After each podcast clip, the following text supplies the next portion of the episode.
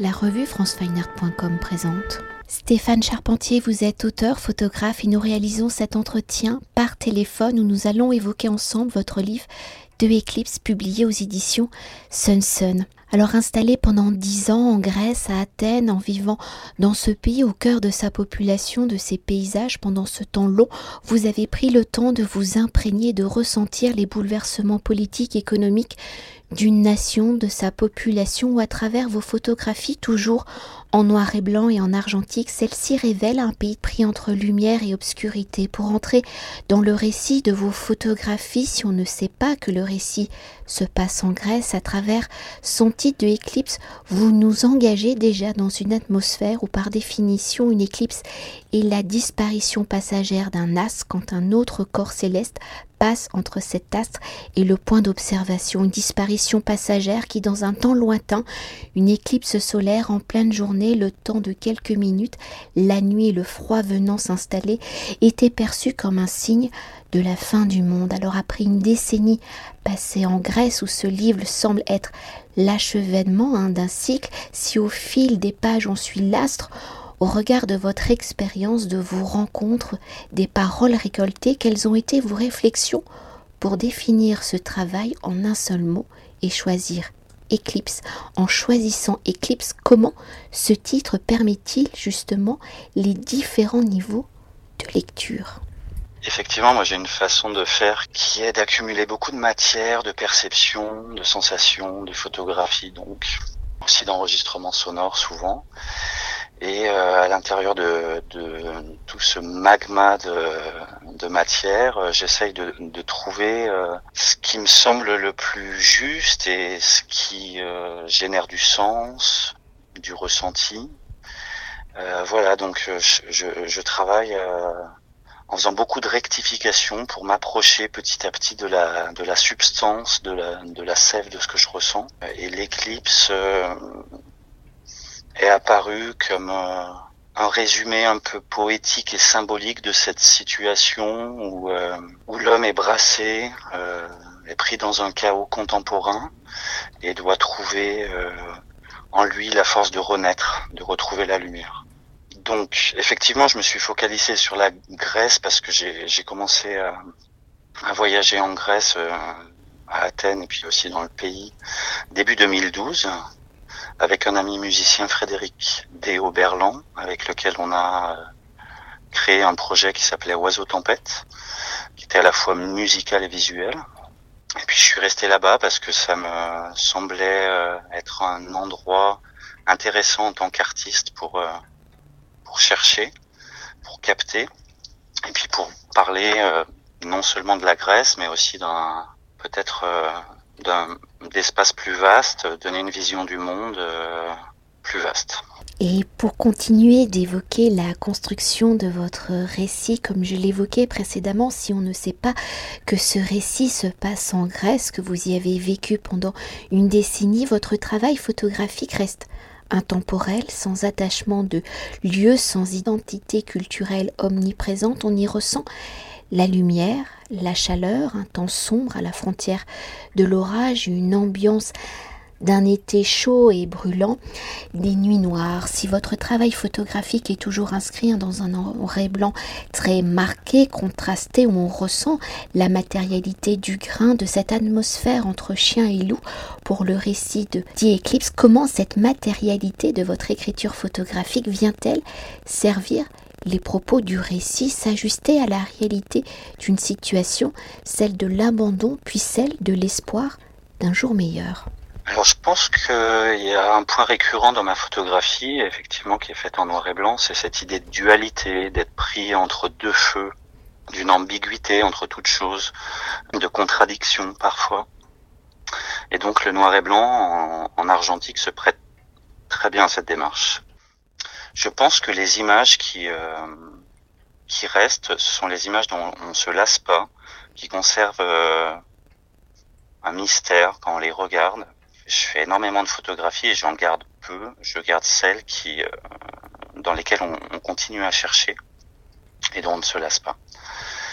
Mais peut-être qu'on pourrait pousser un peu plus loin et rentrer dans cette matérialité hein, photographique où vous poussez, euh, enfin j'ai l'impression que vous poussez le grain pour que cette matière soit présente, ça donne une texture à, à ces images, à ces paysages, à ces portraits et ça crée, enfin moi personnellement je trouve, alors euh, c'est peut-être fortement lié effectivement au noir et blanc, mais une sensation d'intemporalité et d'un lieu euh, multi, euh, multiculturel en fait. On peut être ici avec le récit, on sait qu'on est en Grèce, mais on pourrait être ailleurs. Moi, la première fois que j'ai feuilleté votre livre, je me suis plutôt projetée dans un pays d'Europe de l'Est que de la Grèce. Alors la Grèce, c'est vraiment le sud des Balkans, c'est pris entre toutes ces cultures, entre l'Europe et le Moyen-Orient et l'Europe de l'Est. Je pense que c'est un melting pot et alors effectivement moi dans ma pratique photographique je cherche vraiment à être dans la matière, euh, à fuir euh, l'hyper-réalité pour pour être dans une imagerie en fait qui permet en fait au spectateur de de chercher dans l'image. Donc j'essaie d'éliminer euh, les choses qui sont qui renseignent trop, qui sont trop purement documentaires pour créer des, des, images comme des icônes dans lesquelles euh, on va pouvoir ressentir et, et, euh, et, être un peu comme face à un miroir. En fait, on, on, on va voir dans les images ce qu'on peut ressentir. Donc, je pense qu'il y a cette idée effectivement de, de toujours euh, être dans des images dont, dont on ne fait pas le tour, dont on se lasse pas, et puis qui maintiennent leur mystère on ne s'en lasse pas. Donc. D'ailleurs, on, pourrait peut-être, euh, on pourrait peut-être s'attarder sur les toutes premières images euh, photographiques du livre, hein, parce qu'on on, découvre cet astre solaire qui est omniprésent, mais également ces pylônes. Et si c'est vraiment en, en, entrant dans l'image qu'on s'aperçoit que ce sont des pylônes, parce qu'au premier abord, enfin, on a plutôt l'impression que c'est des forêts. Donc il y a vraiment ce, cet aspect très, comme vous le dites, hein, on reste euh, un peu dans, dans l'énigme, dans un espèce de temps, euh, dans un temps suspendu. Oui, alors temps suspendu, il y a cette volonté hein, vraiment d'être un peu hors du temps. Euh, avec Céline Pévrier, l'éditrice de Samson, on, a vraiment travaillé l'editing euh, ensemble sur toutes les étapes. Et moi, initialement, j'avais cette ce souhait de, de faire comme une plongée dans la ville par les antennes et qui est toujours des sortes d'astres qui soient récurrents dans le récit photographique, dans le déroulé du livre, pour nous pour euh, nous guider dans les différentes euh, parties du livre. Donc les astres euh, se répètent notamment en début et en fin de chaque séquence du livre. Il y a la volonté de montrer un monde qui est dense, qui est presque épuisé, qui est contaminé euh, donc toute la première partie du, du livre, euh, après cette arrivée en ville par euh, le chemin des antennes, toute cette première partie du livre euh, évoque vraiment cette densité, ce chaos contemporain, euh, le non-sens de, de, cette consommation à outrance. Et la dernière partie du livre nous entraîne dans des champs qui sont beaucoup plus aériens et lumineux. Et justement, pour poursuivre sur la construction, sur l'enchaînement euh, des séquences, des plans photographiques, d'abord seul, puis entrecoupé euh, de mosaïques d'images, un découpage du récit qui au fil des pages m'a semblé très filmographique, des paysages où vous plantez, vous l'avez dit, le décor, l'ambiance pour aller progressivement à la rencontre quand même de la figure humaine, alors qu'elles ont été vos réflexions, vous l'avez déjà légèrement évoqué, pour réaliser le séquençage du récit, cette dimension cinématographique impulsée également par le format du livre où le récit est construit sur l'horizon, gardant ainsi le format du paysage. Voilà, on voulait euh, laisser la part belle aux images en format paysage, fuir tous les artifices euh, d'editing habituels qui, euh, sont souvent pas nécessaires et qui, qui je pense, laissent pas euh, parler au mieux les photographies. Donc là, les, les, photos sont vraiment en pleine page. Dans le séquençage du livre, donc euh, il y a effectivement toute cette première partie qui est sur euh, la plongée dans, une ville, on va dire, euh, saturée, chaotique, Il y a une première mosaïque euh, de petites images qui ont été refotographiées et qui présentent euh, aussi ces univers urbains qui sont vraiment secoués par la, par la crise, la consommation, dans lequel euh, les figures humaines semblent égarées, aliénées, épuisées. Après, il y a une deuxième séquence d'images horizontales en pleine page qui euh, sont vraiment sur euh, la représentation de personnes, euh, on va dire en résistance, qui sont un peu pliées par la fatigue, mais qui cherchent, qui résistent. voilà. Ensuite, un deuxième interlude de mosaïque où on a décidé de mélanger des images de fêtes, de danse et d'émeutes et de feux pour appuyer donc sur cette euh, ambiguïté dont, dont je vous parlais précédemment euh, et qui représente, je pense, de loin un peu tout ce qu'on ressent de la société actuelle qui est très euh, déchirée, euh, secouée un peu par tous les problèmes. Et donc la troisième séquence d'images en pleine page comme je l'évoquais, est une avancée ou un retour, on va dire, vers des espaces euh, naturels, lumineux, aériens, où euh, on baigne enfin dans plus de sérénité, une sorte de toute lumière, et où on retrouve l'astre euh, à la fin, bien au zénith, et qui peut nous inonder de sa lumière. Et pour poursuivre ainsi, jusqu'à présent, nous avons évoqué la dimension photographique du projet, son intemporalité. Une autre forme d'écriture vient ancrer le récit dans le présent, dans la réalité. Vous avez également récolté la parole des gens rencontrés, des paroles, des citations retranscrites à la fin du livre, des paroles qui ne sont pas reliées aux photographies des paroles qui ne sont pas donc des légendes, des paroles qui viennent enrichir le récit, qui viennent révéler le concret de ce récit. Alors de janvier 2012 à août 2021, au cours de cette décennie passée en Grèce, quelles ont été les circonstances de ces paroles? Avez-vous réalisé une forme d'enquête? Est-ce la retranscription de vos rencontres quotidiennes? Est-ce des paroles récoltées lors des prises de vue? À quel moment avez-vous décidé de retranscrire ces paroles et de les mettre en regard de vos photographies? Alors j'ai enregistré euh, effectivement des conversations avec les gens que je rencontrais euh, tout au long de cette période. Initialement, euh, j'ai utilisé ces enregistrements pour le premier album de, de Oiseau Tempête, concocté avec Frédéric Oberland. Et puis dans des euh, films vidéo courts, euh, expérimentaux que j'ai que j'ai pu réaliser aussi euh, en Grèce.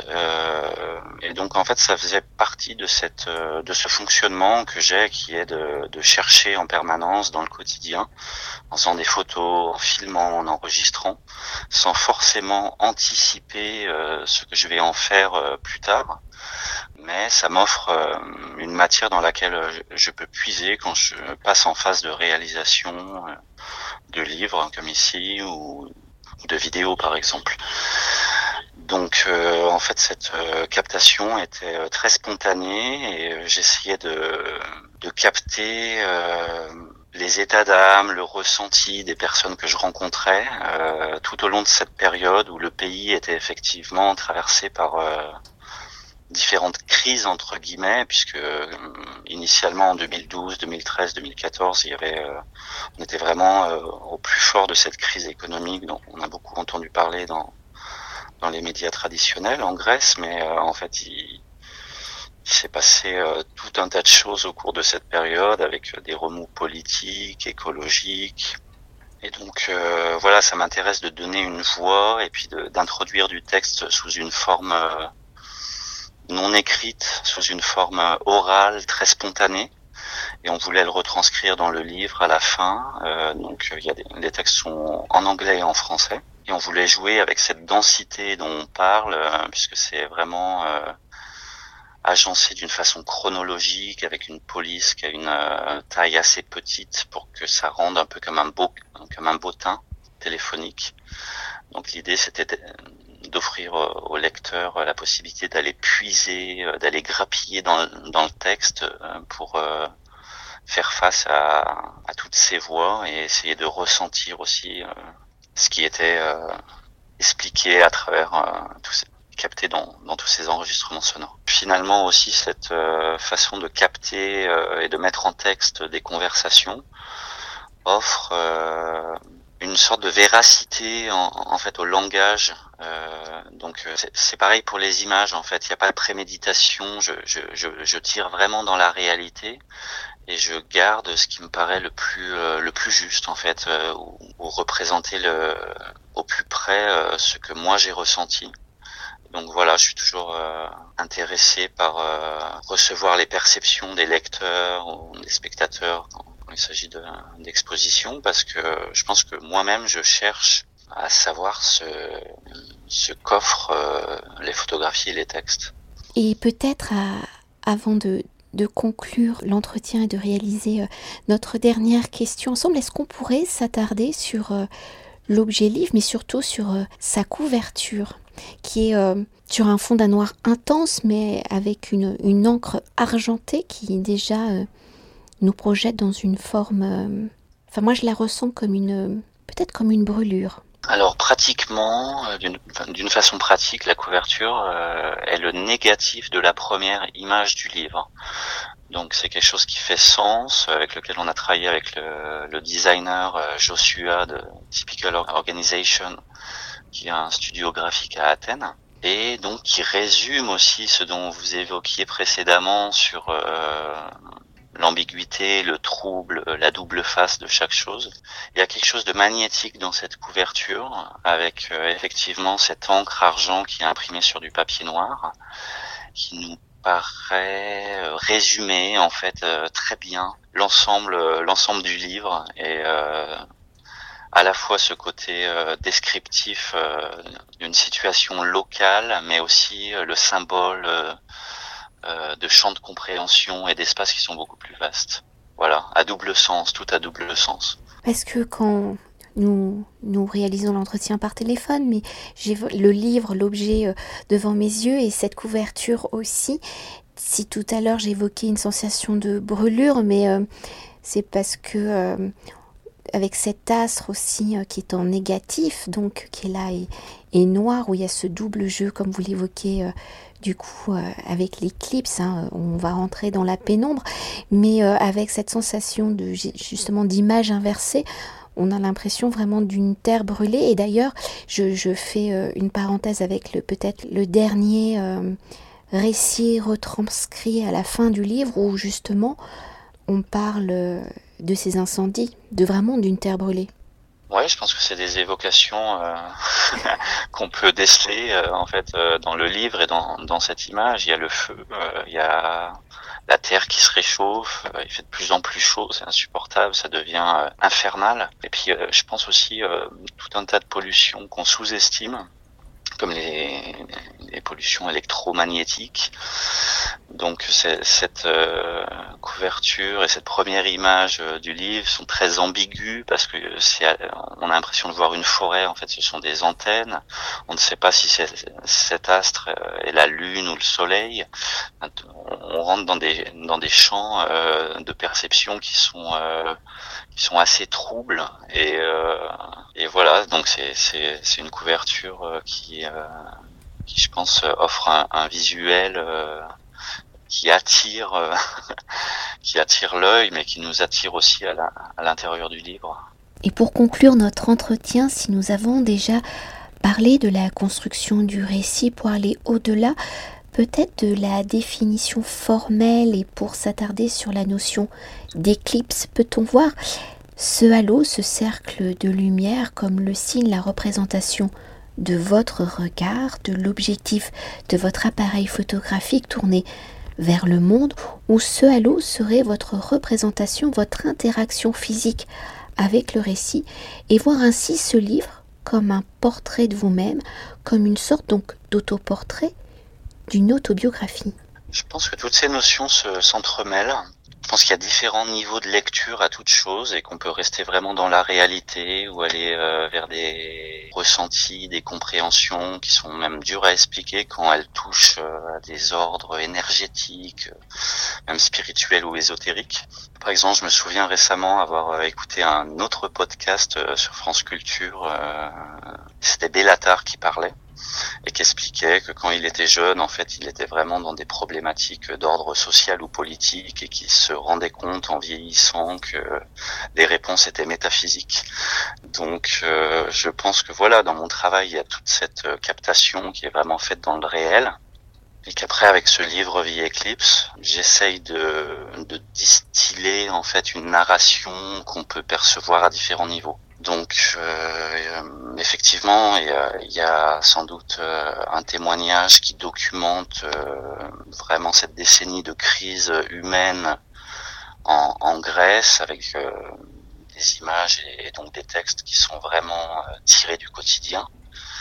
de ce que j'ai ressenti en, en, évoluant sur place, mais il y a aussi une dimension une lecture de la réalité qui nous renvoie à des choses qui sont plus subtil, énergétique, spirituel. Et je pense que je dresse une sorte d'horizon. Donc c'est forcément, euh, oui, autobiographique. C'est ma conception du monde comme un, horizon lumineux euh, vers lequel il faut tendre pour s'extraire de cette division et de tout ce chaos contemporain qui nous épuise. Merci beaucoup. Merci à vous. Cet entretien a été réalisé par franceweiner.com.